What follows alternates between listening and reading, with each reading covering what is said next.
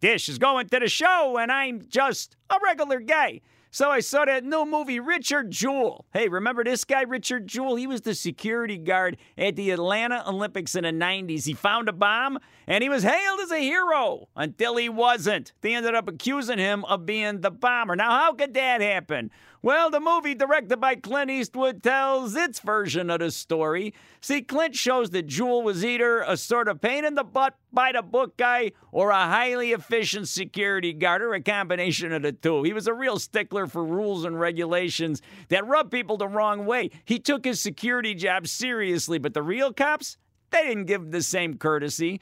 So the Olympics are going on. There's this park where there's concerts and stuff. He finds a bomb in a bag and he alerts everybody. The bomb squad comes in and then boom, the thing goes off. There are casualties and everything, but his alertness saves a lot of lives and he becomes the hero. He's on a Today show, he's in all of the papers, he makes his mother proud. But then just as fast, the FBI says, hold on, because he fits the profile of a false hero. And suddenly he becomes a suspect. And he becomes a terrorist in the eyes of the world because the story gets leaked and, so to speak, it gets blown up. Okay? So crazy story, but true. And Clint tells it in his straight ahead, no nonsense style. Although the movie has become controversial because Clint's come under some heat for the way he shows the real life woman reporter from the Atlanta newspaper who broke the story, played by Olivia Wilde, as a pretty wild character who got the leak from an FBI guy who's played by Jon Hamm by using sex. Okay? She kind of seduces him. Everybody who was involved in the real life story says that's a bunch of baloney at best,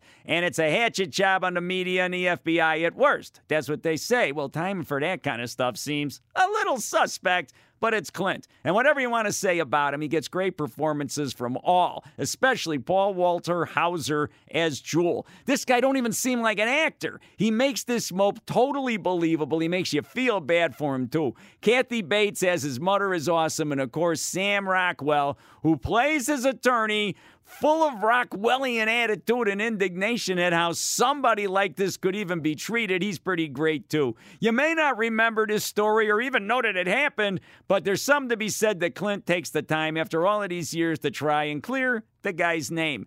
Richard Jewell. Now, you want to hear some of my other reviews? You can get those at 93XRT.com. Get them on a podcast. And I'm just a regular guy on 93XRT, Chicago's finest rock. This episode is brought to you by Progressive Insurance. Whether you love true crime or comedy, celebrity interviews or news, you call the shots on what's in your podcast queue. And guess what? Now you can call them on your auto insurance too with the Name Your Price tool from Progressive.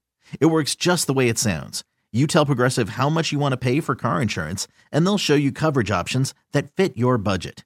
Get your quote today at progressive.com to join the over 28 million drivers who trust Progressive. Progressive Casualty Insurance Company and Affiliates. Price and coverage match limited by state law.